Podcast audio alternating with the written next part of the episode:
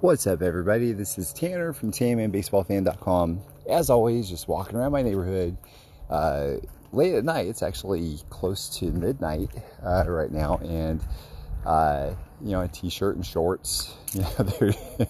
It's uh, it's definitely a record-breaking uh, weather month here in December in, in the Houston area. Um, and uh, as a matter of fact, I found or I heard that uh, on Monday, I think it's supposed to get to be a high of 82 and the low is a wind chill of 27. So that's going to be a weird one. Like we haven't had any freezes uh, this year, and we're also kind of shaking off what happened during the freeze that kind of knocked out our power grid last year. Um, but yeah, it's a, it's a strange thing because here I am in the dead of winter, walking around midnight with a t-shirt and shorts on, and uh, you know there's no uh, it's not cold. It's just very pleasant. And I was talking to some people online about this earlier. I think it's kind of funny how uh, the forecast guy that I listen to uh, or you know read online uh, basically talks about, oh, it's going to be another uh, blazer. You know, it's uh, 80 degrees or 85 degrees, but it's like a much drier 80 or 85 degrees, I guess, because uh, after having gone through this the last three weeks uh, plus or so, you know, at least for you know uh, December, I'm sitting here thinking, you know what? I don't think I've ever really broken a sweat outside. Uh, I think it's just been like pretty much perfect. But we feel like we're kind of entitled to this cold weather, you know, in Houston, just to kind of get back at what Houston has uh, done to us in the summer. So, you know, kind of a funny uh, psychological thing. I, you know, much, much, much rather this weather than, uh, you know, actually, you know, have like some freezing weather. So, but you know, I think it's going to come at some point eventually. Uh, so, you know, and one last thing before we hop into some baseball card uh, talk here, I just uh, kind of walking around the neighborhood and I'm starting to see like, you know, just the, the last remnants of people's Christmas lights. And, uh, you know, it's kind of sad to see these go, you know, like I, I feel like I missed out because, and maybe part of it's because the weather didn't make it feel like Christmas. I don't know, uh, but it was kind of a, kind of, kind of a. I'm glad to be able to still see some lights. I just wish there were more and that they would hang around for longer, I guess. And and I think probably a lot of it also is because we were sick on Christmas, like I mentioned on my last podcast. Um, and you know we uh, you know didn't really get to enjoy it all that much, so we were just uh, you know just kind of hanging out trying to get better. But uh, anyways, it is what it is, and you know we're we're ready for 2022 and uh, you know kind of go forward. But uh, uh just with uh, less to no Christmas lights and uh, no Christmas music. So, but anyway, so. I think this is kind of the perfect time to talk about what various people have been talking about on forums, and they always do around this time of year, is collecting goals of 2022. Uh, there are some people that have no goals whatsoever uh, when it comes to, well, really anything, but, you know, in collecting. Um, and, you know, I think that's fine. Um, there's some people that are very uh, casual about collecting. And in fact, it's probably uh, the best way to go about it is to just, you know, play it casual. But uh, for some sick people out there like me, um, we got we we're kind of kind of a you know dug into this thing much much further than probably we should be, and uh, we just love this hobby so much, and so it's not a not just a, oh, I'm going to pick up a pack or two here from time to time. It is you know hey listen it's go time. We're we're going to try to complete this set and get this card and we're going to do what it takes to make it happen and everything. and so, uh, one of the things I enjoy doing is uh, I enjoy looking and uh, hearing what other people's goals are in this hobby because there's such a vast, vast, vast array of uh, collector types. Because you think of somebody that uh, on the street, you could say, Oh, uh, you collect baseball cards? Yeah, I collect baseball cards. I love them.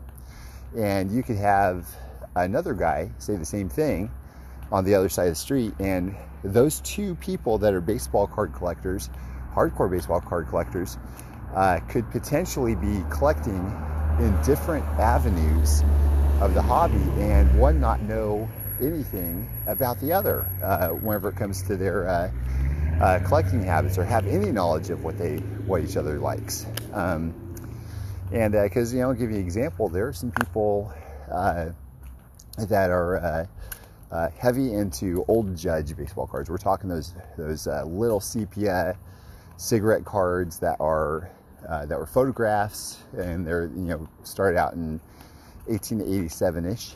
And you know, there's some people that will collect only those, and they're going for one of each Hall of Famer, or they're going to go for all of their guys from a team or their hometown that was photographed there, or you know, there's just so many different things that they could do.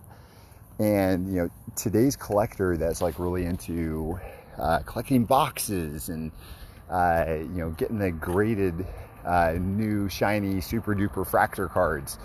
Uh, these guys aren't going to know a single thing for the most part about old judge cards, and uh, you know, it's it's not like these guys are you know cheap either. Like the old judge cards, I mean uh, I, I don't know exactly where the baseline is, but I don't. I think you'd probably be hard pressed to find even a uh, low grade common for less than a couple hundred bucks.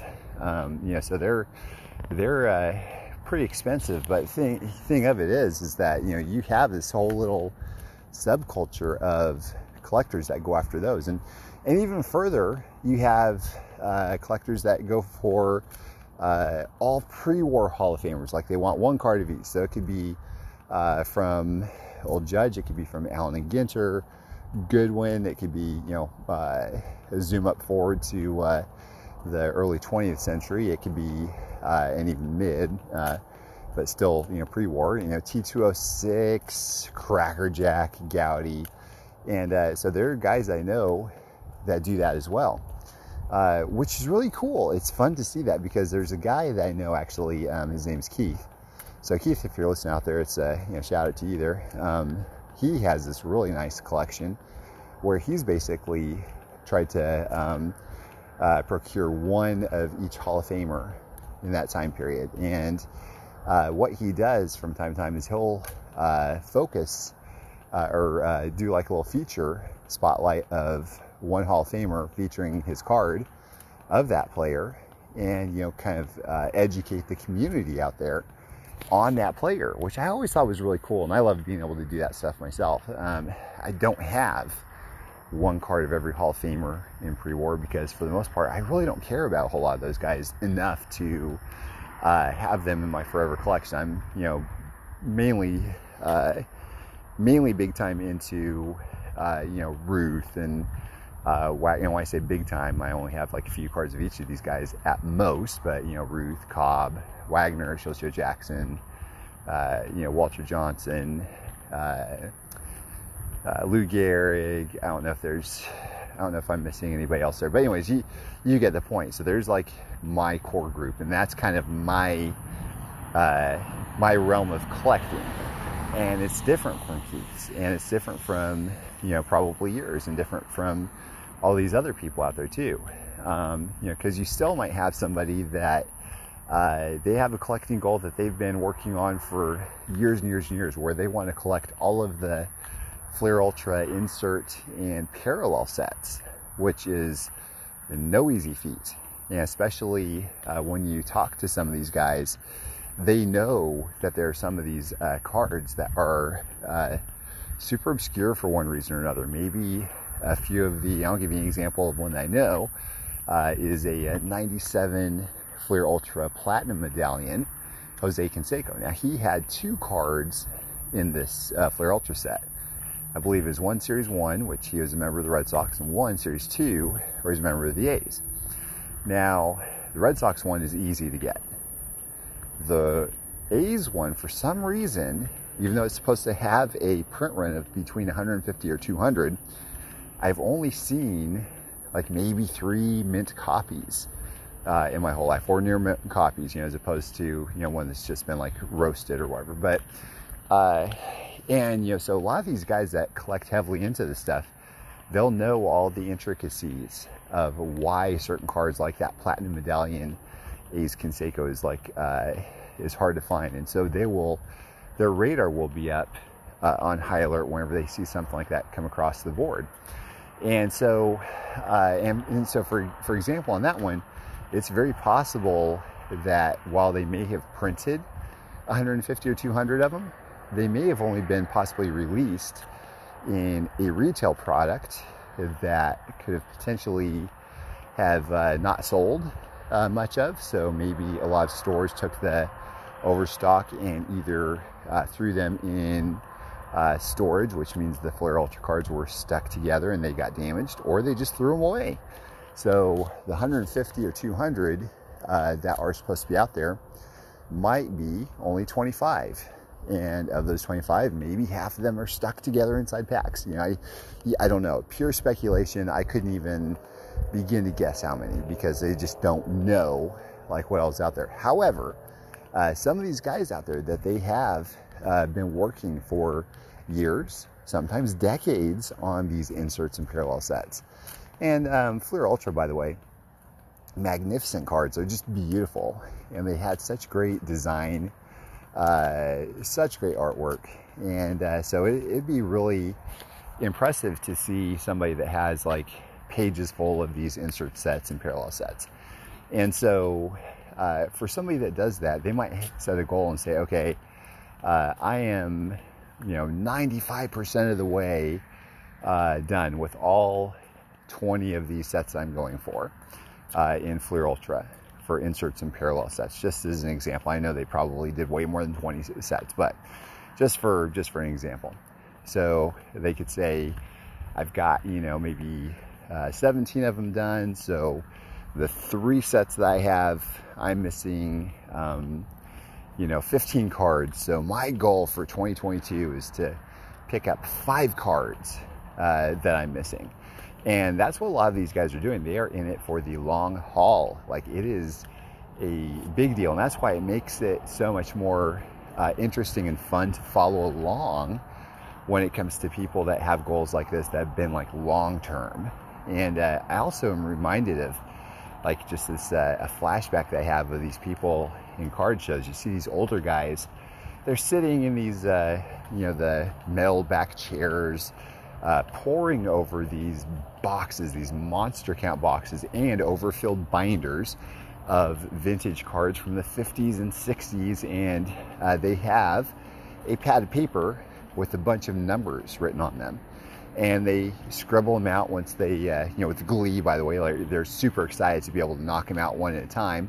Whenever they go through these boxes and albums, because they, uh, you know, what are they doing? They're try and complete their sets that they've been working on forever. And uh, it's so fun. It's fun to see that. And even, I mean, even just as a spectator, but when it comes to somebody that is actually in the game, that is actually literally putting together something meaningful, uh, that is fun. That's probably the most fulfilling uh, of a thing that you can do in the hobby is to be able to put together something that's really mean, meaningful. And whether that means that you are completing some sets or you have your own parameters where you're doing like one Hall of Famer uh, of you know each player or whatever, and so or one card of each Hall of Famer that's been out there. I think uh, a buddy of mine that um, actually ended up buying him out of his Canseco collection.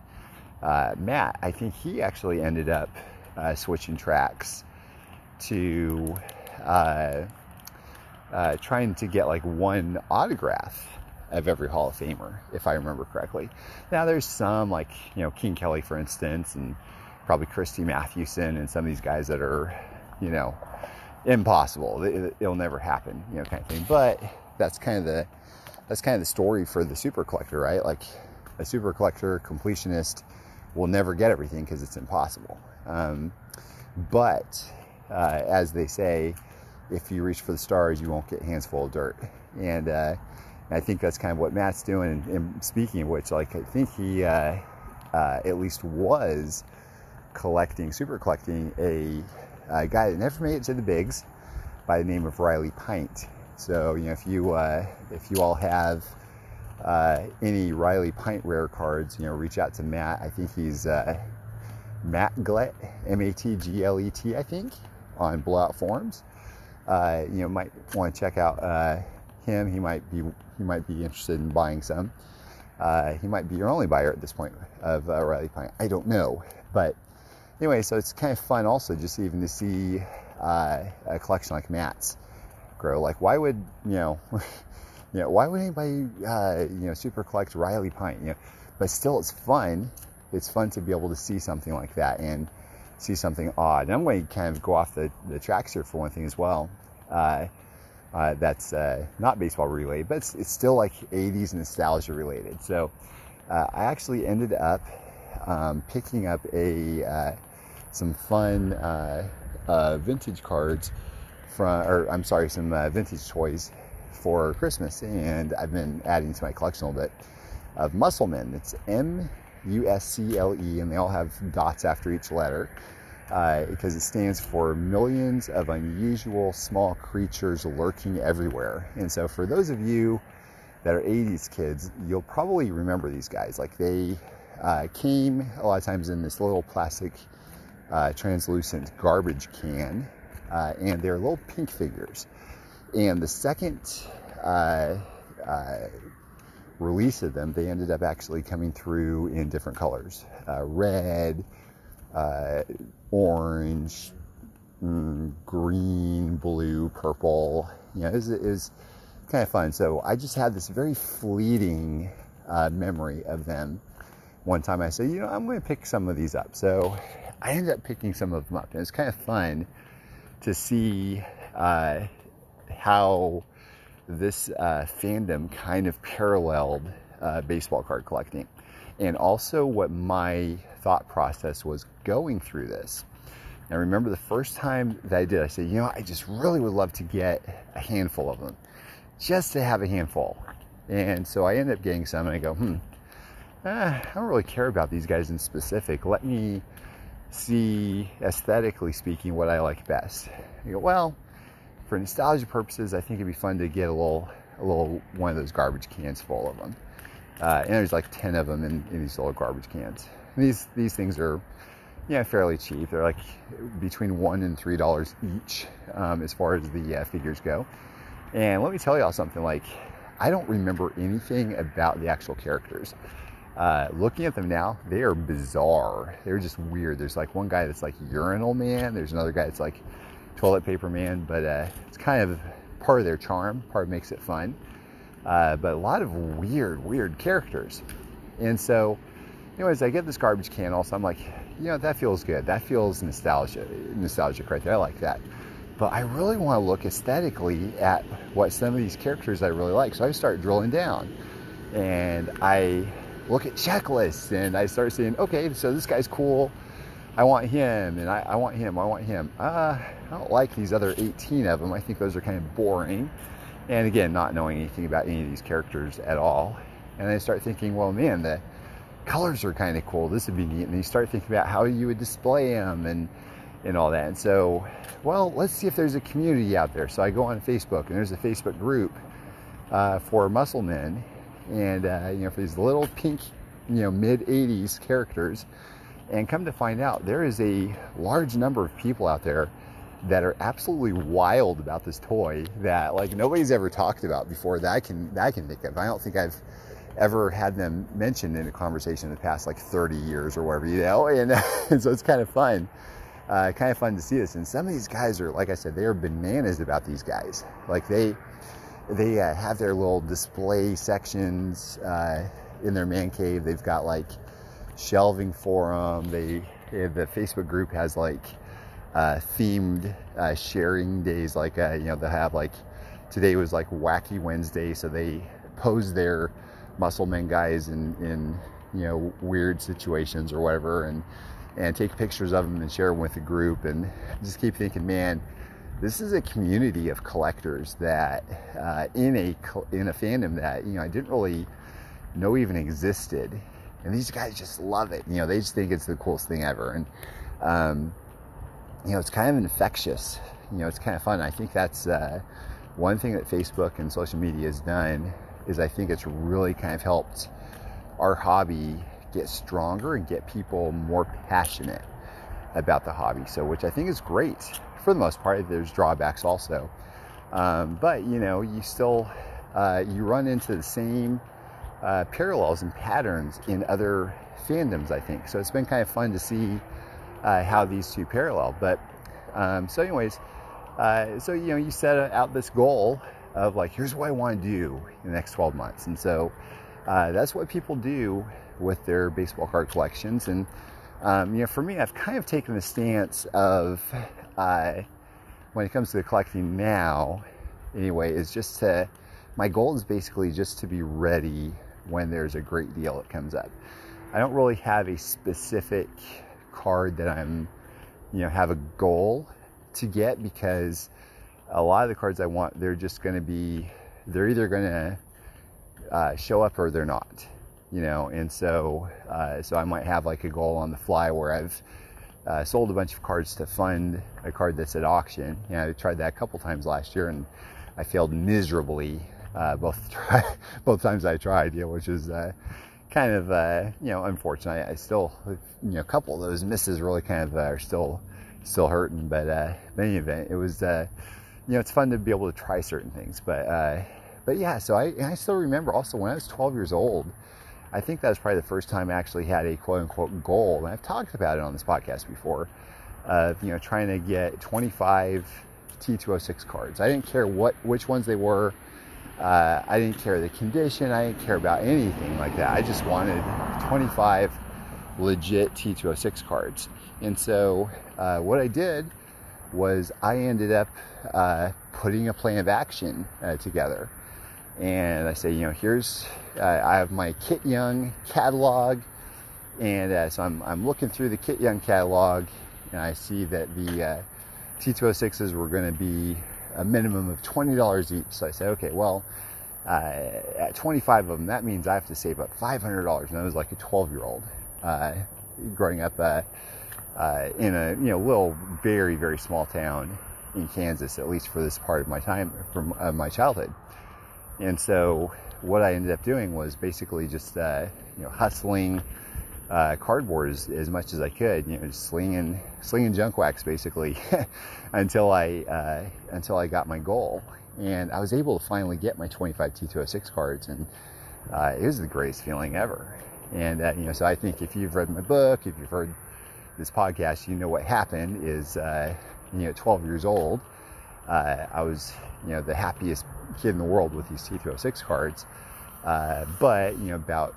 Mm, I want to say seven years later, seven or eight years later, I think seven years later, uh, I had uh, no money and Christmas was coming up and a fiance that deserved, uh, you know, much more than I could ever afford to give her.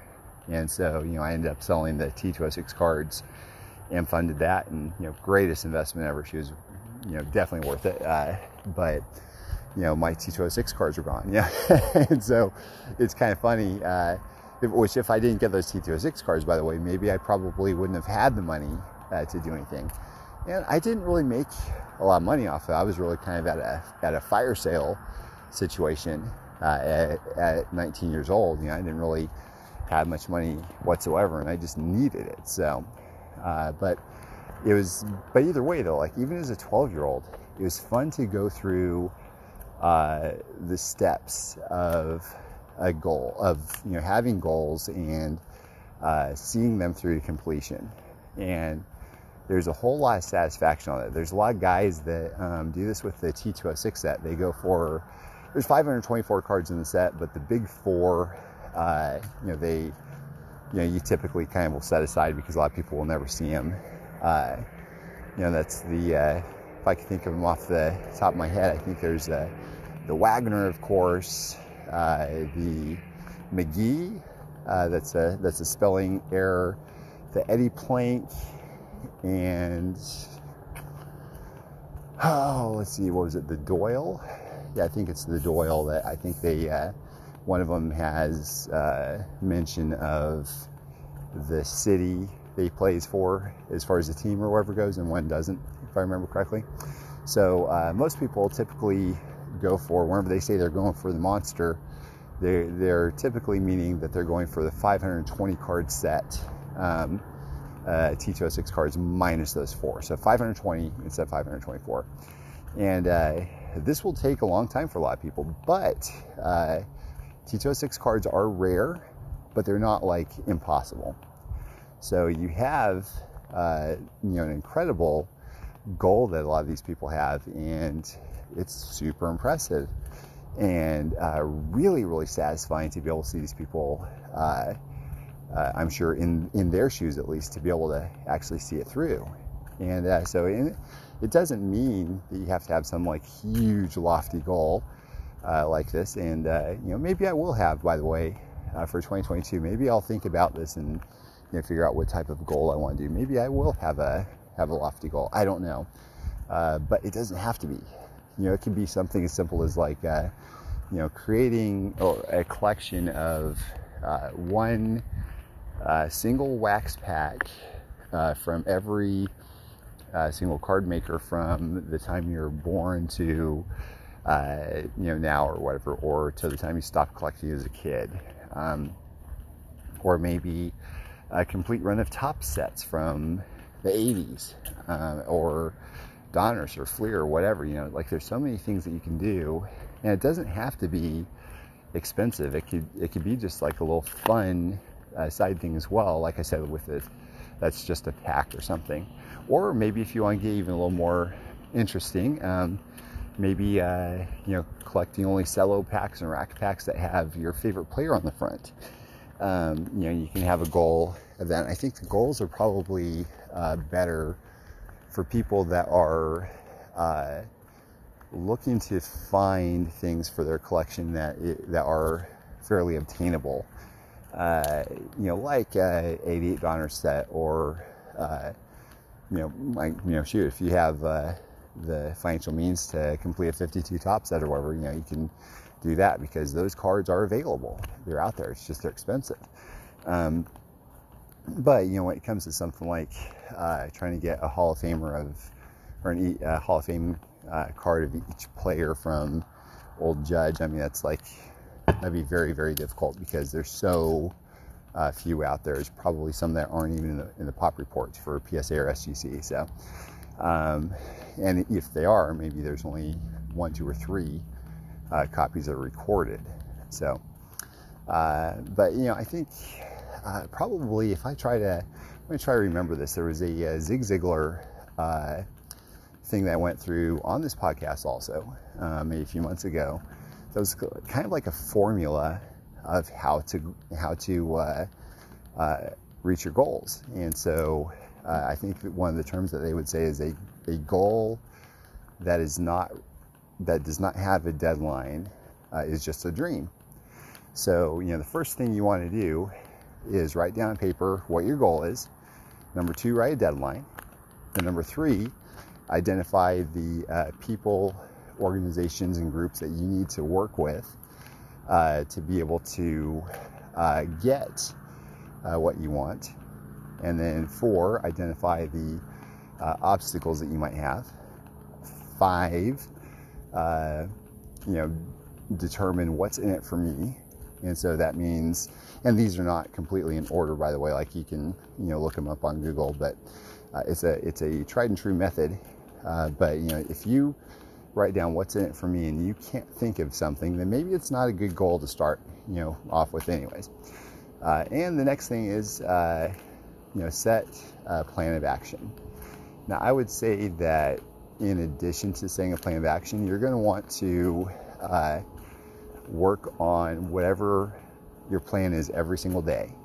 So that way you always have a little bit of movement forward, you know, just going forward and forward.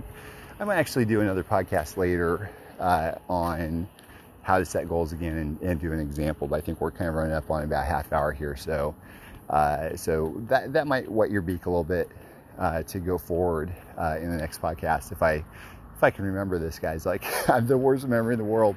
Uh, but anyway, so it's kind of fun. At the very least, you know, maybe start out uh, after you're done listening to this. Like start thinking about what uh, goals you might have for 2022 and for collecting, if anything. Um, and you know, let your let your mind run wild. There's so many different cool things that you can do uh, in this hobby. It's just so great. Um, I love it. I mean, I just uh, there there are very few time periods in uh, baseball card history that I'm just not really uh, fond of. Like I love so many of them for different reasons. So, uh, but anyways, that's that's all I have for uh, for tonight. I hope that you all have a great time uh, dreaming up uh, big or small things for 2022. And uh, yeah, let me know what you come up with. I hope you have a great day ahead.